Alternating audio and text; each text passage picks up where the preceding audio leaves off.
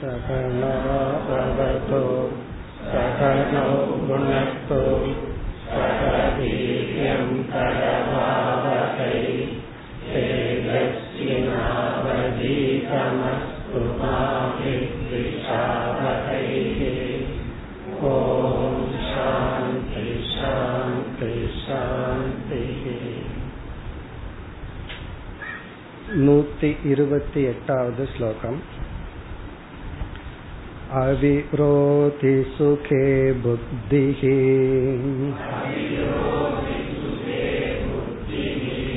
स्वानन्ते च गमागमौ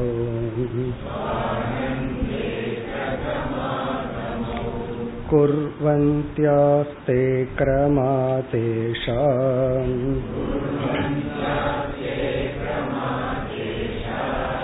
काकाक्षिवति ततः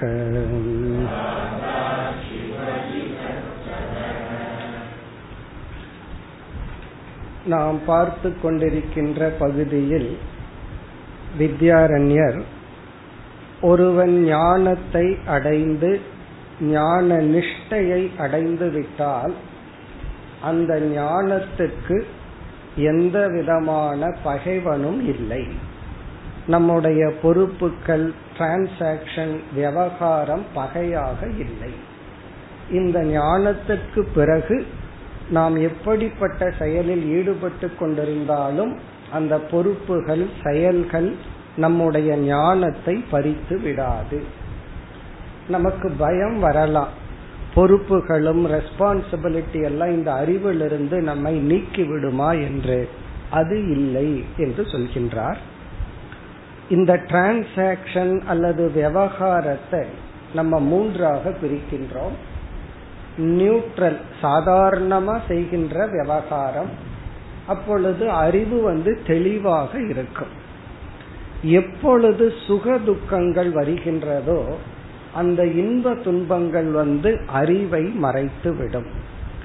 இந்த அறிகிற சக்தியையும் நம்முடைய அறிவையும் மறைப்பது வந்து இன்ப துன்ப அனுபவங்கள். இப்ப இங்கு சொல்கின்றார் அதெல்லாம் சாதனையில அப்படி இருக்கலாம். ஒரு சித்த புருஷனுக்கு சுக துக்கங்கள் அவனை ஒன்றும் செய்யாது. எந்த சுகதுக்கத்தில் இருந்தாலும் இந்த ஞானத்துடன் அவன் இருப்பான். அதத்தான் பார்த்துட்டு வர்றோம். அப்பொழுது சுகத்தை இரண்டாக பிரித்தார். விரோதி சுகம் அவிரோதி சுகம் என்று. விரோதி சுகம் என்றால் அதர்மப்படி தர்மத்தை மீறி நாம் அனுபவிக்கின்ற சுகங்கள் எல்லாம் நம்ம மனதுல அந்த நேரத்துல இன்பத்தை கொடுத்தாலும் அது குற்ற உணர்வு பயம் போன்ற உணர்வுகளை கொடுத்து அறிவுக்கு தடையாக வந்து நிற்கும். இப்ப ஞானி வந்து அப்படி விரோதி சுகத்துக்கு செல்ல மாட்டான். காரணம் என்ன? விரோதியான சுகத்துல போய் கொஞ்ச சுகத்தை அவன் அனுபவிக்க ஏன் செல்ல மாட்டான்னா அவன் தான் ஆனந்த சுரூபம்னு பூர்ணமான ஆனந்தத்தில் இருக்கும் பொழுது அவன் அதர்மப்படியான இன்பத்தை நாடி செல்ல மாட்டான். அந்த ஸ்டேட்ல அவன் இருக்கிறதா இருந்தா அவனுக்கு ஞானமே வந்திருக்காரு பிறகு அவிரோதி சுகம். எந்த இன்பம் ஞானத்திற்கு தடை இல்லையோ அந்த இன்பத்தை அவன் அனுபவிப்பதில் தடை இல்லை. அதைத்தான் கூறுகின்றார். ஒரு எக்ஸாம்பிள் சொன்னார்.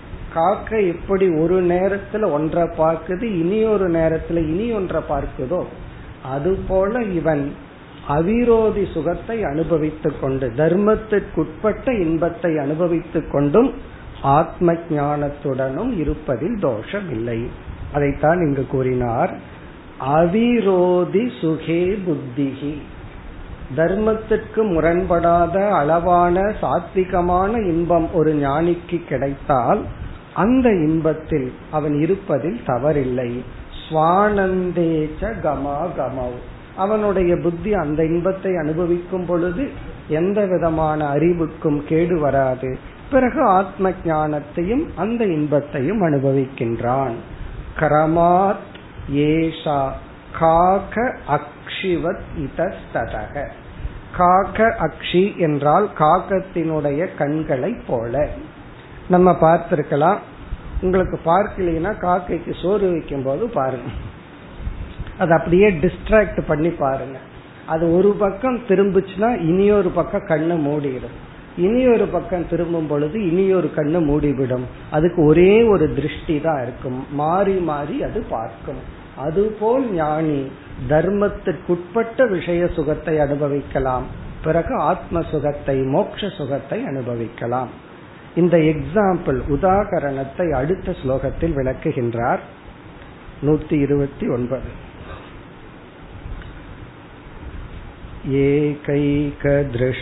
एकैकदृष्टिकाकस्य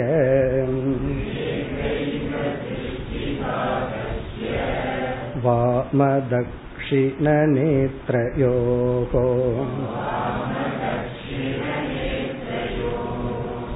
यात्यायात्येवमानन्त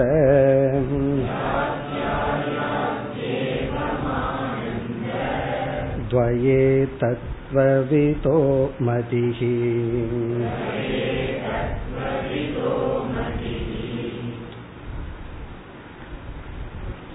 முதல் வரியில் எக்ஸாம்பிள் உதாகரணம் ஏகைக திருஷ்டிகி காக்கசிய காக்கைக்கு ஒரே ஒரு பார்வைதான்.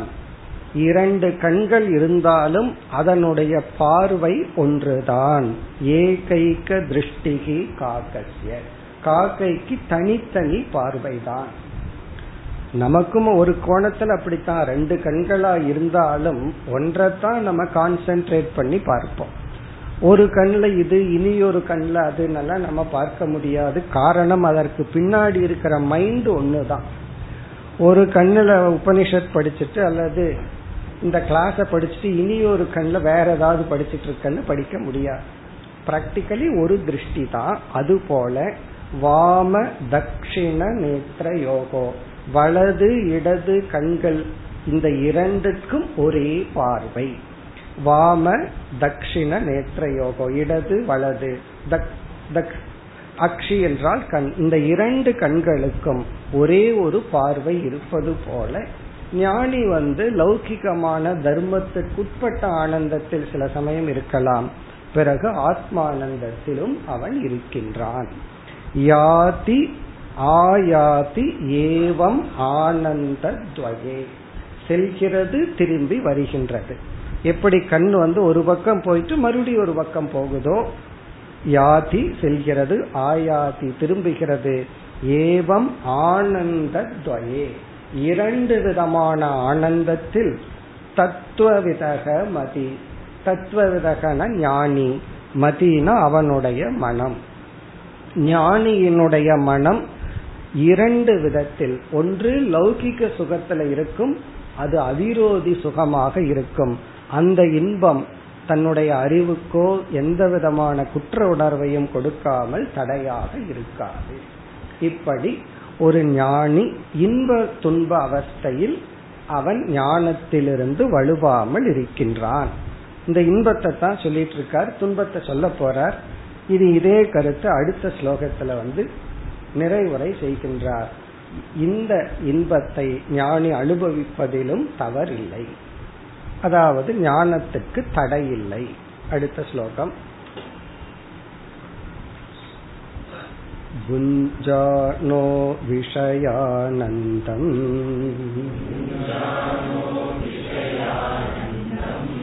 ब्रह्मानन्दं च तत्पदित्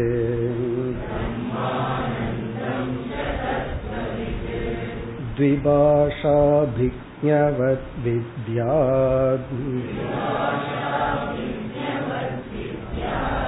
उभौ लौकिकवैदिकौ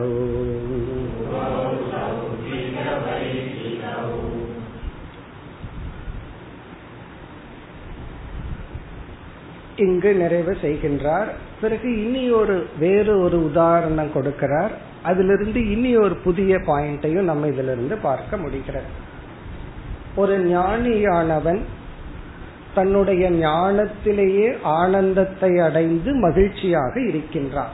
அந்த ஞானமே அவனுக்கு ஆனந்தத்தை கொடுக்குது. காரணம் இது எப்படிப்பட்ட ஞானம்? நானே ஆனந்த சுரூபமானவன்.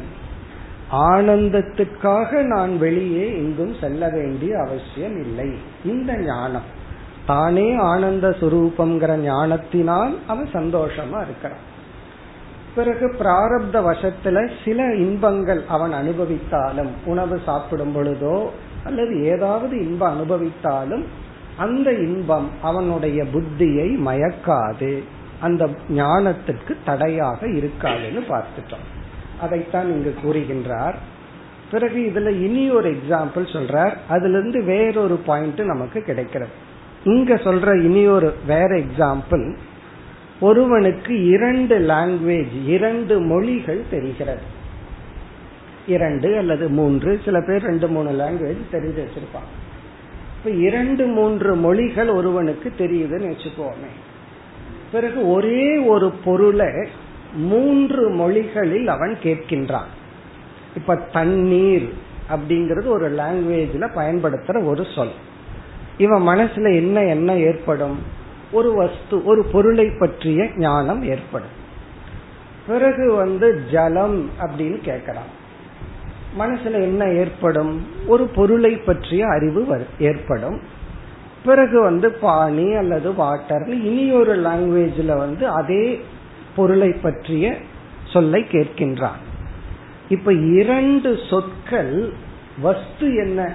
அவன் மனசுல ஏற்பட்ட வஸ்து வந்து ஒன்றுதான். ஜலம்ங்கிற சொல்ல கேட்கறான் தண்ணீர்ங்கிற சொல்ல கேட்கறான் இரண்டு லாங்குவேஜ் அவனுக்கு தெரிகிறதுனால இரண்டு மொழிகள் அவன் கேட்கின்றான். அவன் மனசுல ஏற்படுற விருத்தி எண்ணம் என்னன்னா ஏக வஸ்து. இந்த எக்ஸாம்பிள சொல்ற. இதுல இருந்து நம்ம இனி ஒரு டிரைவ் பண்றோம். இந்த ஞானி விஷயானந்தத்தை அனுபவிச்சாலும் ஆத்மானந்தத்தை அனுபவிச்சாலும் இவனுக்கு ஒரே ஒரு விருத்தி தான். எல்லாமே பிரதிபிம்ப ஆனந்தம். இந்த ரெண்டு ஆனந்தம்னு மற்றவங்களுக்கு தான் கொஞ்சம் வேறுபட்டு தெரிகிறது. விஷயானந்தம்ங்கிறது ஒன்று ஆத்மானந்தம்ங்கிறது ஒன்று தெரிகிறது. ஆனா ஞானிக்கு இரண்டு மொழியை கேட்டு ஒரே பொருளை சிந்திக்கிறது போல அவன் விஷயானந்தத்திலையும் இது பிரம்மத்தினுடைய ஆனந்தம்னு தான் புரிஞ்சுக்கிறான். அவனுக்கு பிடிக்கிற மாதிரி ஒரு வடை செஞ்சு கொடுத்தீங்கன்னு வச்சுக்கோங்க அவன் வந்து இது வடை ஆனந்தம்னு நினைக்கிறது இல்ல பிரம்மானந்தம் தான் இதுல இங்கு வெளிப்படுகிறது. சரியா இல்ல அப்படின்னா பிரம்மானந்தம் இங்க வெளிப்படல. அவ்வளவுதான். அப்ப என்னன்னா பிரம்மானந்தம் வெளிப்படுற மாதிரி சாப்பாடு பண்ணி கொடுங்கன்னு அர்த்தம்.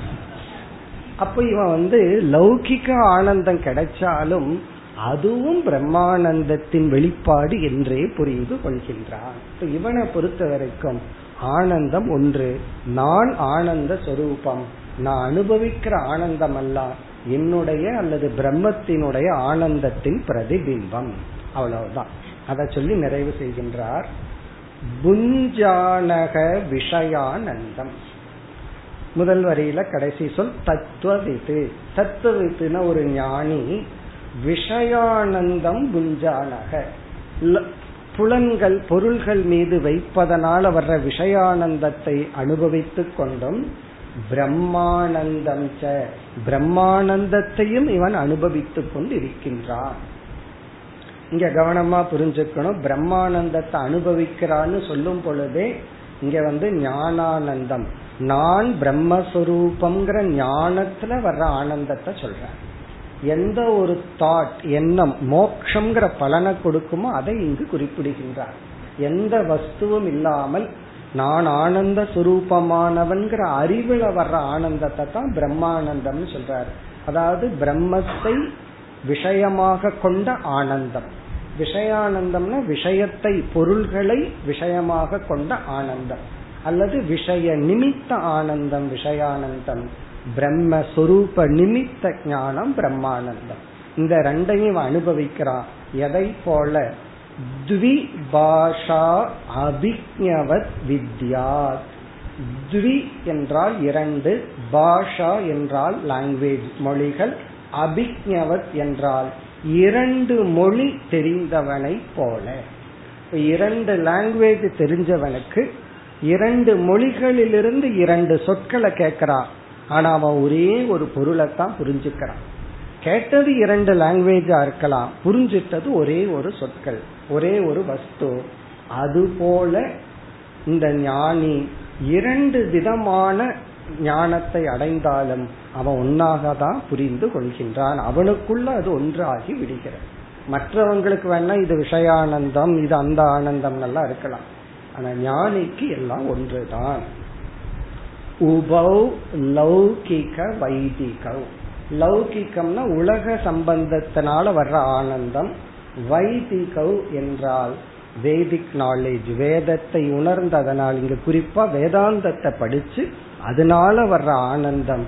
இந்த இரண்டு ஆனந்தத்தையும் இரண்டு மொழி தெரிந்தவனை போல் ஞானி உணர்ந்து கொள்கின்றான். இப்ப இத்துடன் ஆனந்தம் சுக விசாரம் முடிவடைகிறது. இப்ப ஏற்கனவே என்ன சொன்னார்?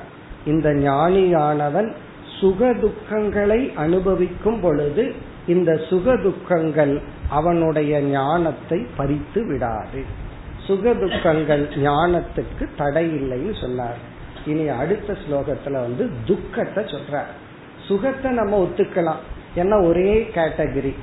சுகம் ஆனந்தம். ரெண்டுக்கு என்ன வித்தியாசம்னா? ஒன்றுதான். உனக்கு சுகம் வேணுமா ஆனந்தம் வேணும்னா என்ன சொல்லுவான்? ரெண்டும் ஒன்று தான் ஆனா துக்கம் வந்து ஆப்போசிட்டா இருக்கே. அப்படி துக்கத்தை அனுபவிக்கும் பொழுது எப்படி ஆனந்தமாக இருக்க முடியும்? அது ஒரு சந்தேகம் நமக்கு வருது. ஏன்னா துக்கம்னு சொன்னாவே அது ஆனந்தத்துக்கு ஆப்போசிட் தானே. நான் வந்து சுகமா துக்கப்பட்டு இருக்கிறேன்னு யாராவது சொல்லுவார்களா? நான் சந்தோஷமா வருத்தப்பட்டு இருக்கிறேன்னு சொல்லுவார்களா? அது எப்படி சொல்ல முடியும் அது எப்படி நடக்கும் அப்ப துக்கம் வரும் பொழுது இந்த ஞானத்தில் எப்படி நிலைத்திருக்க முடியும் அடுத்த ஸ்லோகத்தில் விளக்கம் கொடுக்கின்றார் துக்க प्राप्तौ न चोद्वेगः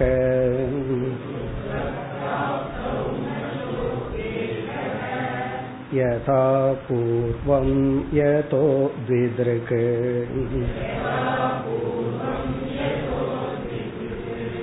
गङ्गामग्नार्तकायस्य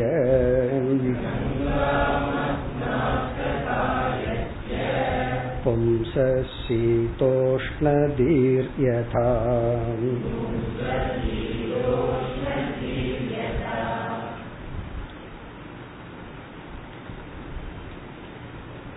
நாம் தர்மத்தை அல்லது சில பண்புகளை அல்லது சில அறிவுடன் இருக்கிறதெல்லாம் எப்பொழுதுனா துயரம் வராத வரை. ஒரு கஷ்டம்னு வரும் பொழுது நம்மால நம்ம அறிவில் நிற்க முடிவதில்லை அல்லது தர்மத்துல நிற்க முடிவதில்லை. ஏன்னா அந்த துயரம் வந்து நம்ம வந்து எல்லாத்திலிருந்து வெளியே எடுத்துரும். நம்மளால எல்லாம் அந்த அறிவுல இருக்க முடியாது. ரொம்ப பெரிய தலைவலியோ பல்லு வழியோ வலிச்சிட்டு இருக்குதுன்னு வச்சுக்கோங்க. அப்ப வந்து நான் ஆனந்த சுரூபம்னு சொல்லுங்கன்னு சொன்னா என்ன ஆகும்? அப்படி அவ்வளவு துக்கம் உடல்ல இருக்கும் பொழுது நம்மால எப்படி நான் ஆனந்த சுரூபம்னு சொல்ல முடியும்? ஏன்னா துக்கம் வந்து டிஸ்ட்ராக்ட் பண்ணிருமே இந்த அறிவை எடுத்துருமே என்ற சந்தேகம் வரும் பொழுது அதற்கு ஒரு எக்ஸாம்பிள் சொல்லி சொல்ற வித்யாரண்யர் அந்த காலத்துல இருக்கிற ட்ரெடிஷ்னல் எக்ஸாம்பிள் சொல்றார். இப்ப நம்ம வந்து இப்ப புரியுற எக்ஸாம்பிள் சொல்லணும் அப்படின்னா இந்த சில சாஸ்ல வந்து ஹாட் அண்ட் ஸ்வீட் இருக்கும். அத சாப்பிட்டீங்கன்னா உடனடியா காரமும் தெரியும் இனிப்பும் தெரியும்.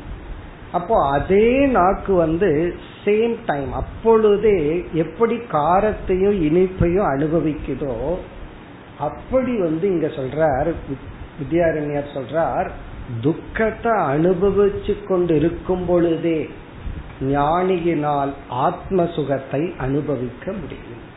அதாவது துயரத்தை அனுபவிச்சுட்டு இருக்கும் பொழுதே இவனால நான் ஆனந்த சுரூபம்ங்கிற அந்த மன நிறைவையும் அனுபவிக்க முடியும்.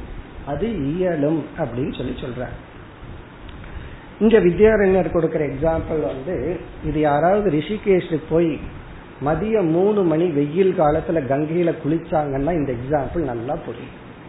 அதாவது மே மாசம் ரிஷிகேஷ்ல கங்கையில நீங்க உள்ள போயிடுறீங்க இடுப்பளவு தண்ணீர். அப்ப நம்ம இரண்டு அனுபவத்தை அனுபவிப்போம். நல்லா வெயில் அடிச்சிட்டு இருக்கணும். அப்போ உடம்பு வந்து சூடா இருக்கும். காலுக்கு கீழே வந்து குளிர்ச்சியா இருக்கும். அப்போ ஒரு பார்ட் ஆஃப் பாடி வந்து குளிர்ச்சியை அனுபவிக்குது இனி ஒரு அங்கம் வெயில உஷ்ணத்தை அனுபவிக்கும். எப்படி கங்கையில பாதி உடல்ல இருக்கும் பொழுது பாதி உடல் குளிர்ச்சியை அனுபவிக்குதோ மீதி உடல் உஷ்ணத்தை அனுபவிக்குதோ அதுபோல ஞானியினுடைய மனம் ஒரு பார்ட் பிராரப்தத்துல உடலுக்கு வர்ற நோய் போன்ற துயரத்தை அனுபவிச்சுட்டு இருந்தாலும் இனி ஒரு பார்ட் ஆஃப் மைண்ட் வந்து அதை ஏற்றுக்கொள்வதனால் அந்த பெயினை அக்செப்ட் பண்ணிக்கிறதுனால என்ன ஆகும் அப்படின்னா அந்த பெயினை ஏற்றுக்கொள்வதனால் அந்த துக்கப்பட்டு இருக்கும் பொழுதே சுகப்படலாம். ஒரு ஃபுட்பால் பிளேயர் வந்து ஒரே ஒரு ஷாட்ல வந்து கோல் போடுறார். கோல் போயாச்சு கீழே விழுந்துடுறார். கோல் போடுறதையும் அவர் பார்த்துட்டார். அவரு தான் போட்டிருக்கார். கீழே விழுந்து காலும் வலிச்சிட்டு இருக்கு இப்ப அவர் மைண்ட் எப்படி இருக்கும்னா ரெண்டு அனுபவம். சுகத்தினுடைய எல்லையிலையும் இருக்கும். துக்கத்தினுடைய எல்லையும் அனுபவிக்கிறார். அவருக்கு ஒரே மகிழ்ச்சி என்ன ரெக்கார்டு நான் கோல் போட்டுட்டேன்னு ஒரு ரெக்கார்ட் ஆகுது. சந்தோஷமாம் இருக்கார். அதே சமயத்தில் அங்க கால் பெயினாகவும் இருக்கு. இது எப்படி நடக்குமோ? இது வந்து ஒரு சாதாரண பிளேயருக்கு நடக்கும்னா ஞானிக்கு ஏன் நடக்காது? அப்ப ஞானத்தை அடைந்து விட்டால் நமக்கு எவ்வளவு பிராரப்தத்துல உடல் நோய்வாய்ப்பட்டு எவ்வளவு கஷ்டங்கள் உடல் நோய் இருக்கட்டும் நம்ம சுற்றி இருப்பவர்கள் நமக்கு எவ்வளவு கஷ்ட வார்த்தைகளாலோ ட்ரீட்மெண்ட்னாலேயோ எவ்வளவு துக்கத்தை கொடுத்தாலும் அதை ஒரு மைண்ட் அனுபவிச்சிட்டு இருக்கும் அந்த துயரத்தை அனுபவிக்கிற மைண்ட இந்த ஞானம் சாட்சியாக பார்த்து கொண்டிருக்கும். அப்ப என்ன ஆகும்னா இந்த ஞான பலன் எந்த துயரத்திலும் பறிபோவதில்லை. இந்த அறிவு ரொம்ப முக்கியம். அதாவது நமக்கு வந்து ஒரு பயம். எதையாவது ஒன்னு அடைஞ்சோம்னா அது பறி போயிருமோன்னு ஒரு பயம். இந்த ஞானம் பறி போகாது எந்த துயரமும் அல்லது சுகமும் வந்தாலும் இந்த ஞானம் நம்மை விட்டு போகாது. அந்த அளவுக்கு அடைந்திருந்தால். இல்ல ஒரே நாள் புஸ்தகத்தை படிச்சுட்டு போகாதுன்னு சொல்லக்கூடாது. ஞான நிஷ்டை அடைந்தவனுக்கு எந்த சுக துக்கமும் அவனை ஒன்றும் செய்யாது. இந்த அறிவு வந்தா தான் அந்த பயம் நம்ம விட்டு போகும். அதாவது எனக்கு துக்கம் வந்துருமோ? கடைசி காலத்துல மெமரியை நான் இழந்துருவனோ? உடல்ல கஷ்டப்பட்ட இந்த அறிவெல்லாம் என்னை விட்டு போயிருமோ? இவ்வளவு நாளா படிச்ச வேதாந்தம் இல்லாம போயிருமோ? இப்படி எல்லாம் ஒரு பயம் நமக்கு வரும். அப்படி யாருக்காவது பயம் வந்துச்சுன்னா ஒரு விதத்துல சந்தோஷப்படணும். ஏதோ வேதாந்தம் உள்ள போயிருக்கிறதுனாலதான் பயம் வருது. வேதாந்தமே உள்ள போகலைன்னா இப்படி பயம் வரும்? தங்க நகை வாங்கி வச்சவனுக்கு தானே திருடு போகுமோன்னு பயம் வரும். அப்ப ஞானம் கொஞ்சம் உள்ள போனா தானே பயமே வரும். திருடு போயிருமோன்னு சொல்லி. அப்ப பயம் வந்தா சந்தோஷப்படணும். ஓ நமக்கு ஏதோ அறிவு வந்திருக்கு. அதனாலதான் பயப்படுறோம். பயமே வரலினா அறிவே வரலின்னு அர்த்தம். அப்போ அந்த பயத்துக்கு வித்யாரிஞர் இங்க மருந்து கொடுக்கிறாரு. பயப்பட வேண்டாம். ஞான நிஷ்டை அடைந்து விட்டால் உங்களை யாரு துயரப்படுத்தினாலும் அந்த துயரம் உங்கள் அறிவை பறித்து விடாது. அததான் இங்க சொல்றார். துக்க பிராப்தோ ந உத்வேக துக்க பிராப்தோ பிராரப்த வசத்தினால் இந்த உடல் மனம் துயரம் என்ற ஒன்றை அனுபவிக்கும் பொழுது துக்க பிராப்தௌ நஜ உத்வேக உத்வேகம்னா ஆழ்ந்த மனசுல வர்ற டிஸ்டர்பன்ஸ் கிடையாது. அதாவது சம்சாரம் இல்லை. துக்கம்ங்கிற ஒரு அனுபவம் வரும் பொழுது நம்ம மனசுல சஞ்சலம் டிஸ்ட்ராக்ஷன் சம்சாரம்ங்கிறது கிடையாது. இதுல இருந்து இனி ஒன்னும் தெரியுது.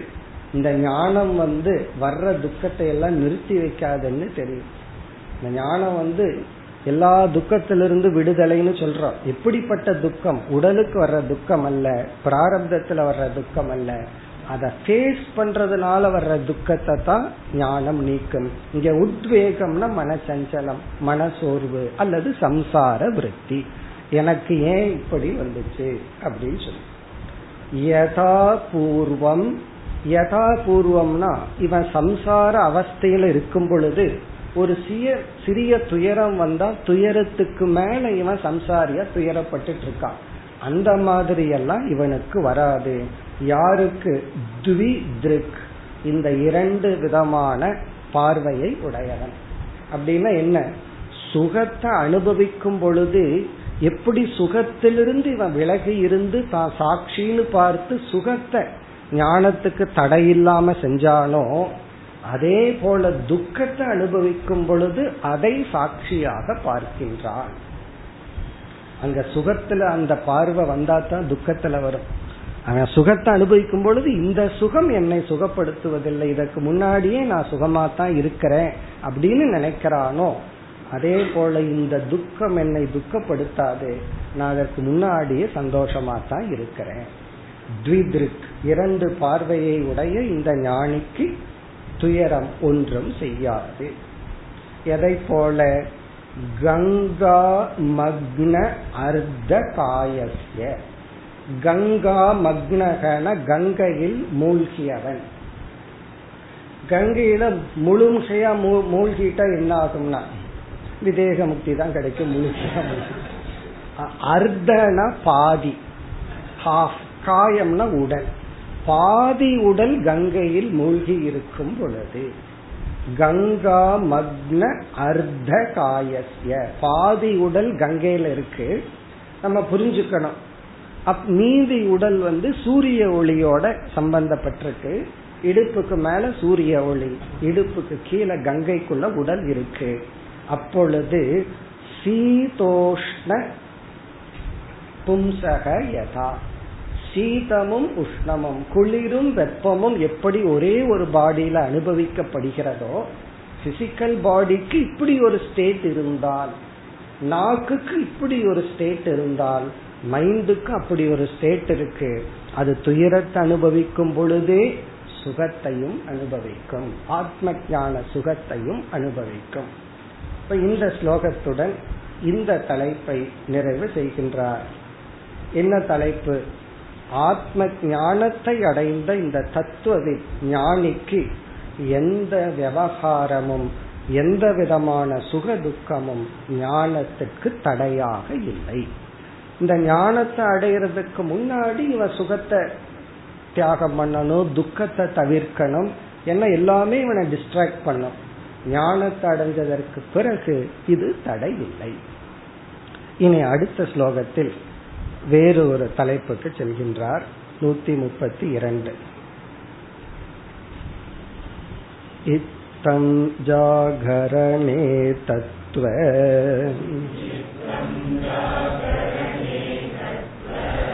विदो ब्रह्मसुखं सदा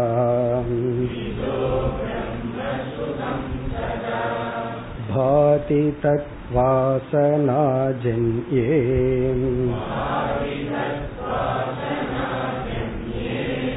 स्वप्ने तद्भासते तथा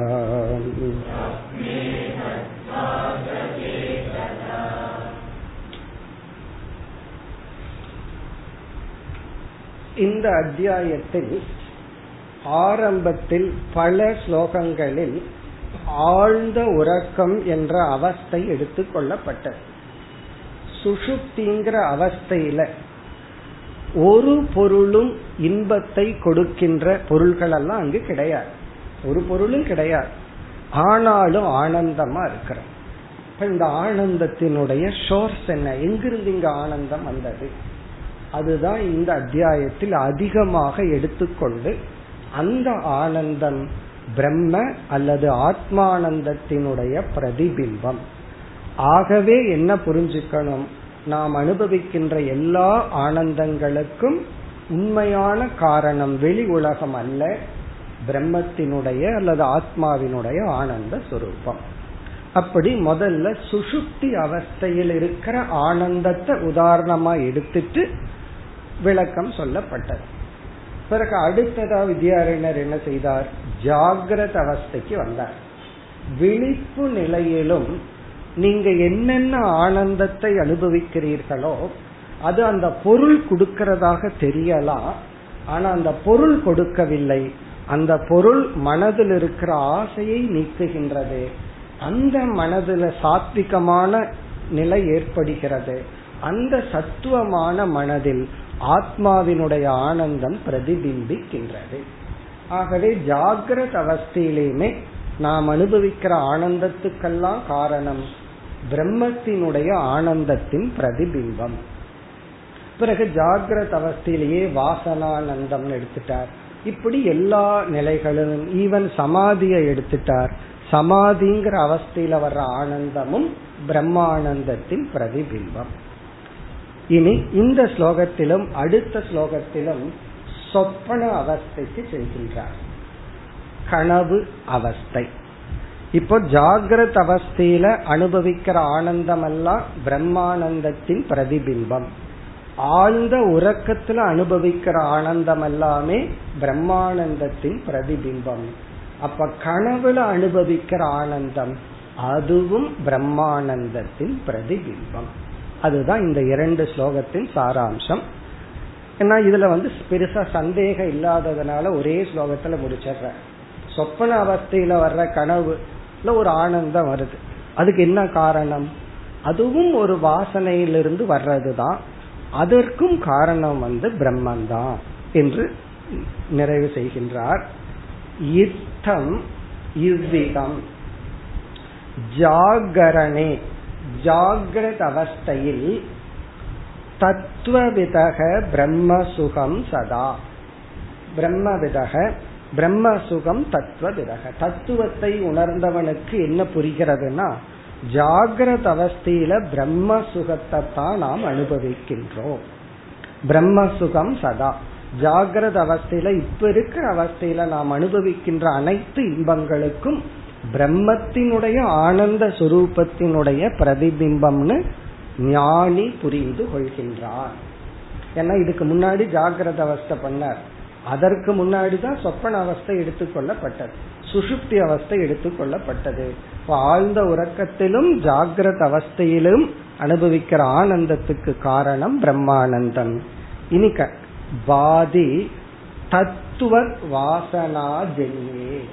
அதுபோல வாசனையிலிருந்து தோன்றிய வாசனா ஜென்யன ஜாகிரத அவஸ்தையில் இருக்கிற வாசனையிலிருந்து தோன்றிய சொப்பனே சொப்பன அவஸ்தையில் கனவு என்ற நிலையில் ததா தத் பாசதே. அந்த ஆனந்தந்தான் பிரம்மானந்தந்தான் வெளிப்படுகின்றது. அப்போ கனவில் நாம் அனுபவிக்கின்ற ஆனந்தங்கள் அதுவும் பிரம்மானந்தத்தின் பிரதிபிம்பம். இங்க மூன்று அவஸ்தையும் விளக்கிட்டார். அதாவது ஆழ்ந்த உறக்கத்துல நீ என்னென்ன சுகத்தை அனுபவிக்கிறையோ அது ஒரிஜினலா பிரம்மானந்தத்தின் பிரதிபிம்பம் தான். விழிப்பு நிலையில உனக்கு வந்து பொருள்கள் எல்லாம் சுகத்தை கொடுக்கற மாதிரி தெரியுது. ஆனா அவைகளெல்லாம் சுகத்தை கொடுக்கவில்லை. அந்த பொருள்கள் எல்லாம் எ டைப் ஆஃப் தாட் எண்ணங்களை உனக்கு கொடுக்குது. அந்த சாத்விகமான மன அமைதியில் பிரம்மானந்தம் வெளிப்படுகின்றது. ஆகவே அதுக்கும் பிரம்மானந்தம் தான் காரணம். அதுபோல சொப்பனே கனவுல நீ எவ்வளவு ஆனந்தத்தை அனுபவித்தாலும் அந்த ஆனந்தமும் பிரம்மானந்தத்தின் வெளிப்பாடுதான். அப்படி தத்வத் வாசனாஜன்யே சொப்பனை சொப்பனத்துக்கு லட்சணம் வாசனாஜன்யம். நம்ம வாசனையிலிருந்து இம்ப்ரெஷன்ல இருந்து சித்தத்திலிருந்து வெளிப்படுகின்ற சொப்பனத்தில் கனவில் வரும் ஆனந்தமும் பிரம்மானந்தத்தின் வெளிப்பாடுதான். இந்த ஒரே ஸ்லோகத்துல வந்து சொப்பன அவஸ்தையில் இருக்கிற ஆனந்தமும் பிரதிபிம்ப ஆனந்தம்னு சொல்லிட்டார். இனி ஒரு சந்தேகம் வருகிறது. ஞானிக்கு கனவு எப்படி இருக்கும்? ஞானியினுடைய கனவுல எப்பொழுதும் சந்தோஷமான கனவு தான் வருமா? இல்ல அவனுக்கு வந்து சம்சாரிய போல கனவு வருமா? அந்த சந்தேகம். இதெல்லாம் ஞானிக்கு தான் இருந்தாலும் நம்ம தெரிஞ்சு வச்சுக்குவோம் அடுத்த ஸ்லோகம்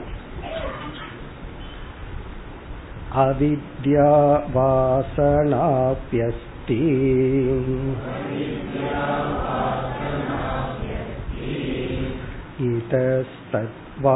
इतस्तद्वासनोत्थिते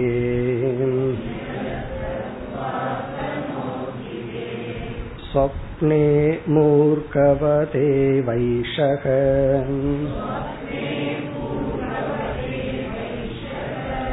सुखं दुःखं च वीक्षते।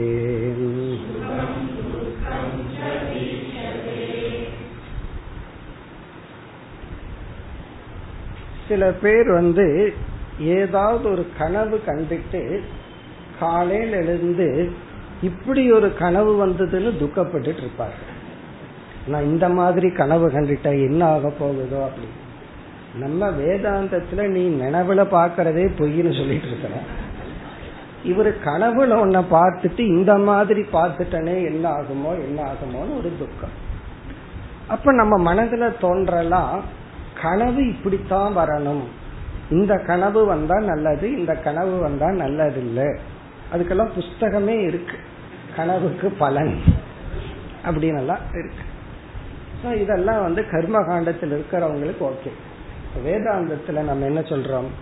இங்க வந்து ரொம்ப ஆப்ஜெக்டிவா இருக்கா வித்யாருங்க நமக்கு வந்து வாசனா அப்படின்னு ஒண்ணு இருக்கு.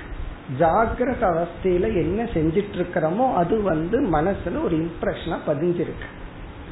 ஒருத்தன் ஞானத்தை அடைஞ்சிருக்கிறான். அவனுக்குள்ள வந்து தான் ஞானிங்கிற அந்த வாசனை பதிஞ்சிருக்கும். இவன் ஆழ்ந்து உறங்க போகனதுக்கு பிறகு என்ன நடக்குதுன்னா கனவுங்கிறது இவன் உறங்கிக் கொண்டிருக்கும் பொழுது ஏதோ ஒரு சித்தத்திலிருந்து ஏதோ ஒரு வாசனை ட்ரிகர் ஆகுது. வெளிப்பட்டு கனவுங்கிற உலகம் வருது. சில சமயம் இவன் ஞானிங்கிற வாசனை வெளிப்பட்ட இவன் கனவுலையும் ஞானியாத்தான் இருப்பான். கனவுலையும் யாராவது இவனை திட்டிட்டு இருப்பாங்க இவன் சந்தோஷமா பார்த்துட்டு இருப்பான். எப்பொழுது ஞானிங்கிற வாசனை வெளிப்பட்டால் சில சமயம் அவித்யா வாசனான்னு இருக்கு. இவன் ஞானத்தை அடையிறதுக்கு முன்னாடி இக்னோரண்டா இருந்திருக்கான். ஒரு கால் அந்த வாசனை வெளிப்பட்டால் இவனும் அஜானிய போல சொப்பனத்துல சுக துக்கத்தை அனுபவிப்பான். அப்ப நம்ம கனவுல கனவுலையும் ஞானியா இருக்கணுங்கிற அவசியம் கிடையாது.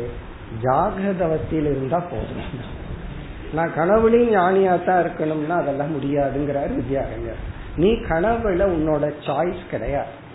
இவனுக்கு வந்து ஒரு உதாரணமா கனவுல ஒரு ஞானி வந்து ஐம்பது வயசுல ஞானத்தை அடைஞ்சிருக்காருன்னு வச்சுக்கோங்க இவன் இருபது வயசுல இருபத்தி ரெண்டு வயசுல நடந்த சம்பவம் ஒண்ணு கனவுல இருந்து வெளிப்படுது.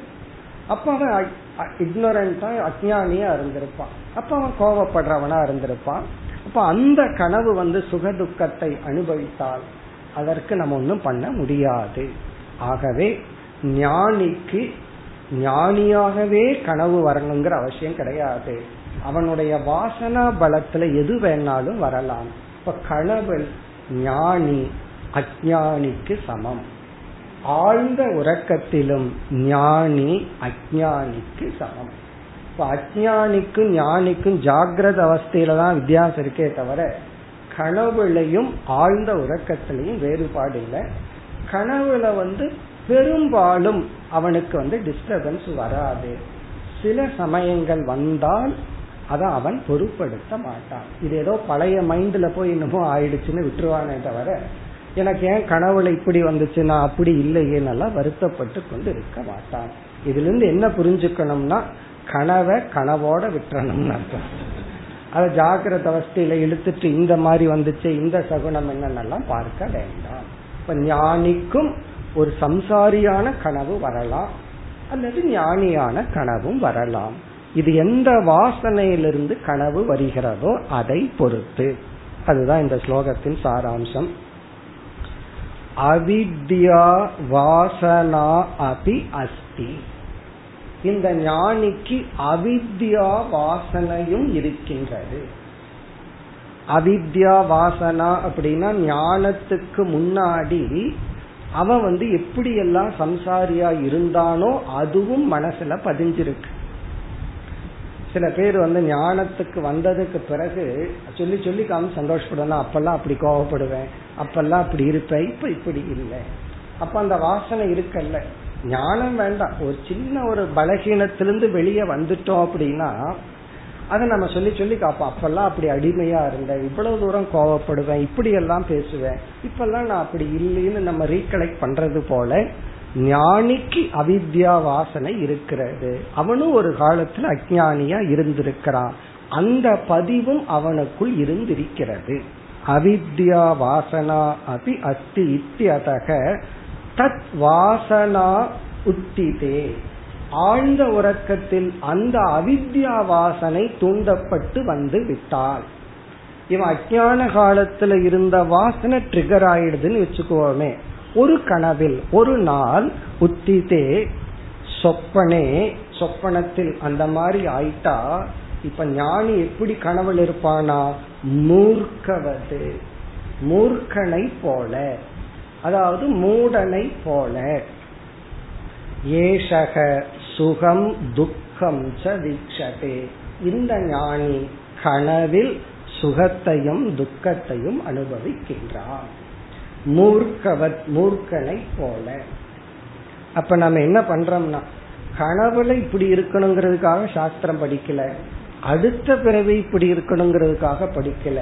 இந்த பிறவியில ஜாகிரத அவஸ்தையில நான் எப்படி இருக்கணுங்கிறதுக்காக படிக்கிறோம் இதுல இருந்து நம்ம கனவை அதிக ரியாலிட்டி கனவுக்கு கொடுக்க கூடாது. கனவு ஒரு கனவுன்னு விட்டுறது சம்டைம் ஜாகிரத அவஸ்தையில நடக்கிறதே இது சொப்பனத்தை போல விட்டுருன்னு சொல்றோம்.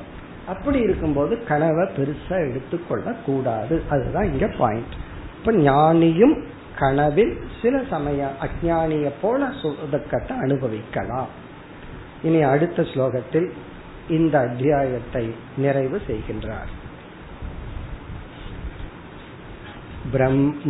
ब्रह्माणान्तभिते ग्रन्थे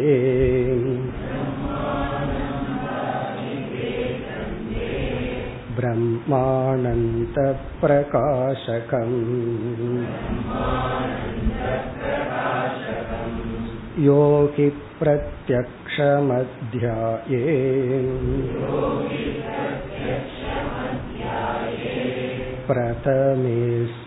प्रथमेऽस्मिनुदीरितम्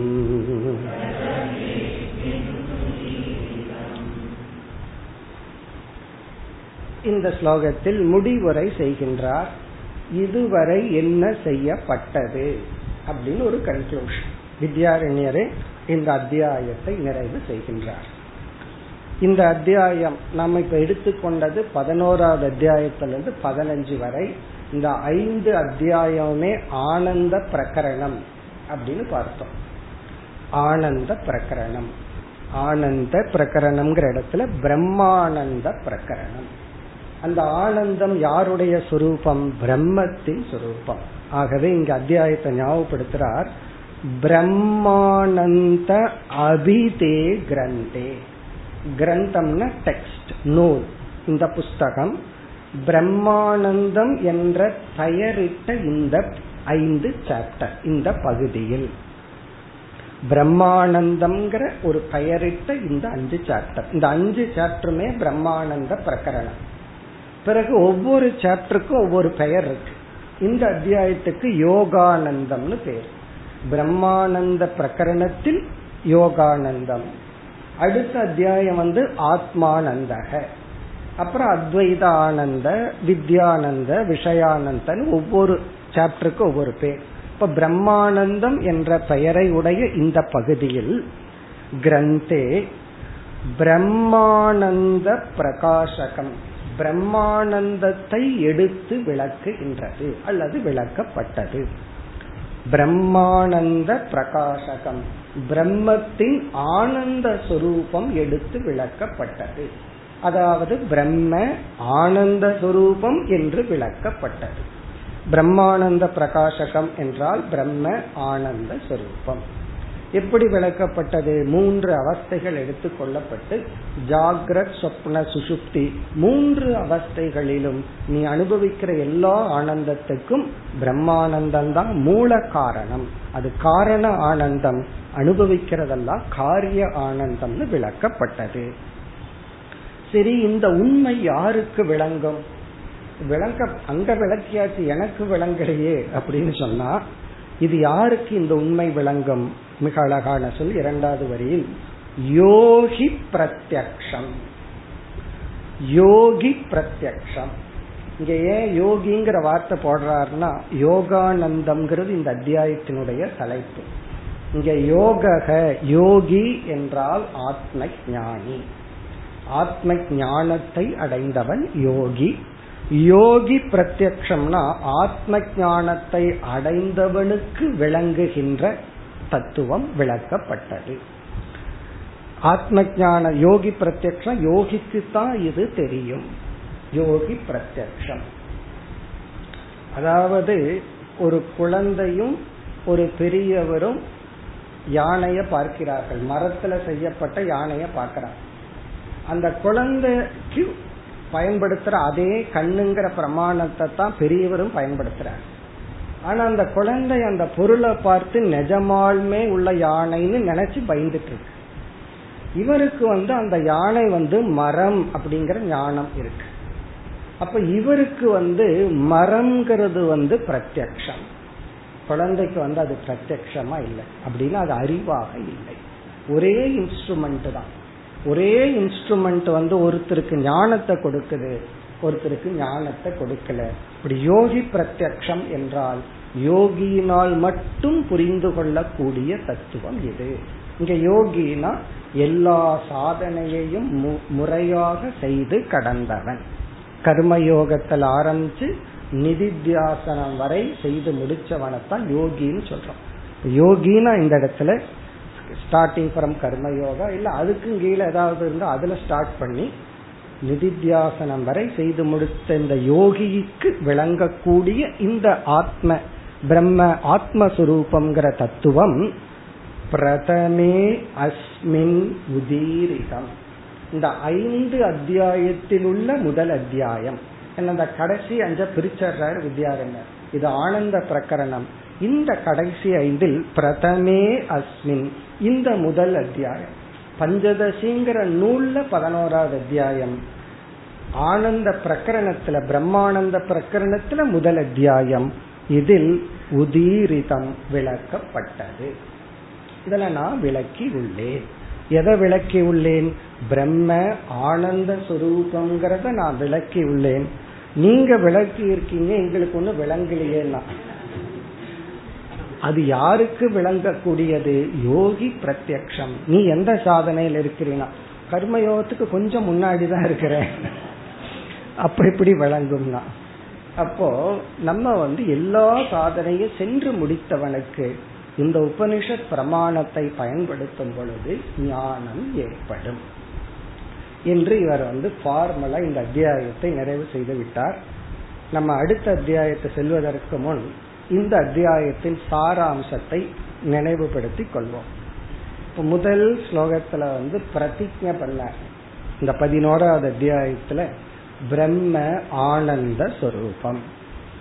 ஆனந்தம்ங்கிறது பிரம்மத்தினுடைய சொரூபம்னு பிரதிஜை பண்ணார். இரண்டிலிருந்து பத்தாவது ஸ்லோகம் வரை ஸ்ருதி சுமிருதி பிரமாணங்களை கொடுத்தார். உபனிஷத்துக்களும் பிறகு வந்து கீதை போன்ற எல்லா ஸ்மிருதிகளும் பிரம்ம ஆனந்த சுரூபம்ங்கிறதை தான் கூறுகின்றது. எப்படி பிரம்ம சத் சுரூபமோ எப்படி பிரம்ம சித் சுரூபமோ அப்படி ஆனந்த சுரூபம். இப்ப சத்தை புரிஞ்சுக்கிறதுக்கு ஒரு விதமான டெக்னிக்கை யூஸ் பண்ணுவோம். ஒரு விசாரம் முறை சித்த புரிஞ்சுக்கிறதுக்கு ஒரு விதமான விசார முறையை யூஸ் பண்ணுவோம். அதே போல இனி ஆனந்தத்தை புரிஞ்சுக்கிறதுக்கு தான் இந்த ஐந்து அத்தியாயத்திலும் இவர் விதவிதமான முறைகளை கையாள்றார். அப்படி பதினோராவது ஸ்லோகத்திலிருந்து எழுபத்தி ஆறாவது ஸ்லோகம் வரை. இவ்வளவு ஸ்லோகங்கள்ல பிரம்மத்தினுடைய ஆனந்த சுரூபத்தை விளக்குவதற்கு அதிகமாக சுசுப்தி அவஸ்தையை எடுத்து கொண்டார். எல்லாம் உபனிஷத் பிரமாணங்களை கொடுத்து ஆழ்ந்த உறக்கத்துல யோசிச்சு பார்த்தோம்னா எந்த பொருளும் இல்லாம சந்தோஷமா இருக்கிறோம். நம்ம சந்தோஷத்துக்காகத்தான் எல்லாம் பண்றோம். எல்லா பொருளையும் அடையிறோம். ஆனா ஆழ்ந்த உறக்கத்துல இந்த சந்தோஷம் எங்கிருந்து வந்துச்சு? பொருள்ல இருந்து வரல உலகத்திலிருந்து வரல. அது பிரம்மத்தினுடைய வெளிப்பாடு. அதை நிலைநாட்டினார். பிறகு பிரம்மமே ஆனந்த சுரூபம் என்றால் ஆழ்ந்த உறக்கத்திலிருந்தே நான் புரிஞ்சுக்கலாம்னா எதற்கு கஷ்டப்பட்டு குரு சாஸ்திரம் இதெல்லாம்? ஆகவே எழுபத்தி ஏழுல இருந்து எண்பத்தி நாலு வரை குரு சாஸ்திர அபேக்ஷா. குருவினுடைய சாஸ்திரத்தினுடைய தேவையை குறிப்பிட்டார். அதாவது நானே ஆனந்த ஸ்வரூபம் குருவும் சாஸ்திரமும் எனக்கு ஆனந்தத்தை கொடுக்கவில்லை. ஏன்னா நானே ஆனந்த ஸ்வரூபம் பிறகு என்ன பண்ணுதுன்னா நான் ஆனந்த சுரூபம்னு எனக்கு காட்டி கொடுக்கின்ற குரு சாஸ்திரம் வந்து கொடுப்பவர் அல்ல அறிவை கொடுப்பவர் காட்டி கொடுப்பவர். இது தெரியாததுனால நம்ம ஆனந்தம் நான் தெரியாததுனால ஹண்டிங் பிளஷர்ங்கிறது போல ஆனந்தத்தை நாடி ஓடிக்கொண்டு இருக்கின்றேன் இந்த குரு சாஸ்திரம் வந்துதான் என்னை திருப்பி பார்க்க வச்சு நானே ஆனந்தம்னு காட்டி கொடுக்க வேண்டும். பிறகு எண்பத்தி ஐந்திலிருந்து நூறாவது ஸ்லோகம் வரை ஜாகிரத அவஸ்தை சமாதி அவஸ்தை வாசனா போன்றதெல்லாம் எடுத்துக்கொள்ளப்பட்டு அங்கும் அனுபவிப்பது பிரம்மானந்தம் தான் இங்க ஜாக்கிரத அவஸ்தையெல்லாம் இங்கதான் எடுத்துக்கொள்ளப்பட்டது. பிறகு நூத்தி ஓராவது ஸ்லோகத்திலிருந்து நூத்தி பதினெட்டு வரை பகவத்கீதையில் இருக்கிற சில ஸ்லோகங்கள் மைத்ராயி உபனிஷத்தில் இருக்கிற சில மந்திரங்கள் அப்படியே எடுத்து வித்யாரண்யர் இங்க கோட் பண்ணார். கீதையிலிருந்து எட்டு ஸ்லோகத்தை அப்படியே கோட் பண்ணார் மாற்றம் இல்லாமல் உபனிஷத்துல இருக்கிற மந்திரங்கள் அப்படியே எடுத்து இங்க பாடியா போட்டேன். அதுல சில முக்கியமான ஸ்லோகங்கள் எல்லாம் பார்த்தோம். மனையேவ காரணம் மனுஷியானாம் பந்த மோக்ஷ யோகம் சங்கரர் அடிக்கடி கோட் பண்ற மந்திரம் நம்முடைய மனதுதான் சுகதுக்கத்திற்கு காரணம். என்னைக்கு இந்த எண்ணம் ஒருத்தனுக்கு வருதோ அப்பொழுது இவன் ஆன்மீகத்தில் காலடி வைத்து விட்டான். என்னுடைய மனசு துக்கத்துக்கு காரணம் இல்லை யாராரோ துக்கத்துக்கு காரணம் நினைச்சா நம்ம என்ன பண்ணுவோம்? அவங்கள மாத்துறதுக்கு முயற்சி பண்ணிட்டு இருப்போம். அவங்கள விரட்டுறதுக்கு முயற்சி பண்ணிட்டு இருப்போம். நாம் அப்படியே இருப்போம். என்னைக்கு என்னுடைய மனசுதான் துயரத்துக்கு காரணம். ஒருவர் ஒரு வார்த்தையை சொல்லும் போது மனசு பீன் வருது. இப்ப நம்ம முடிவு பண்ணணும். அந்த வார்த்தை என்னை துயரப்படுத்தியதா? அதை பார்க்கின்ற அதை பொருள்படுத்துகின்ற என்னுடைய மனம் என்னை துயரப்படுத்தியதா? நம்ம அதே நல்ல மூடில் இருந்தோம்னா அதை ஜோக்கா எடுத்திருப்போம். நமக்கு மூடு சரியில்லைன்னா உடனே சீரியஸா எடுத்துட்டு துக்கப்படுறோம். அப்ப அந்த வார்த்தைக்கு சக்தி இல்லை. மற்றவங்க என்னை இப்படி நினைக்கிறாங்கிற எண்ணத்துக்கு என்னை துயரப்படுத்துற சக்தி இல்லை. அதை புரிஞ்சுக்கிற என்னுடைய மனசுக்கு தான் என்னை துயரப்படுத்த அல்லது சுகப்படுத்தும் சக்தி உள்ளது. இது போன்ற சில முக்கியமான மந்திரங்களை எல்லாம் நம்ம பார்த்தோம்.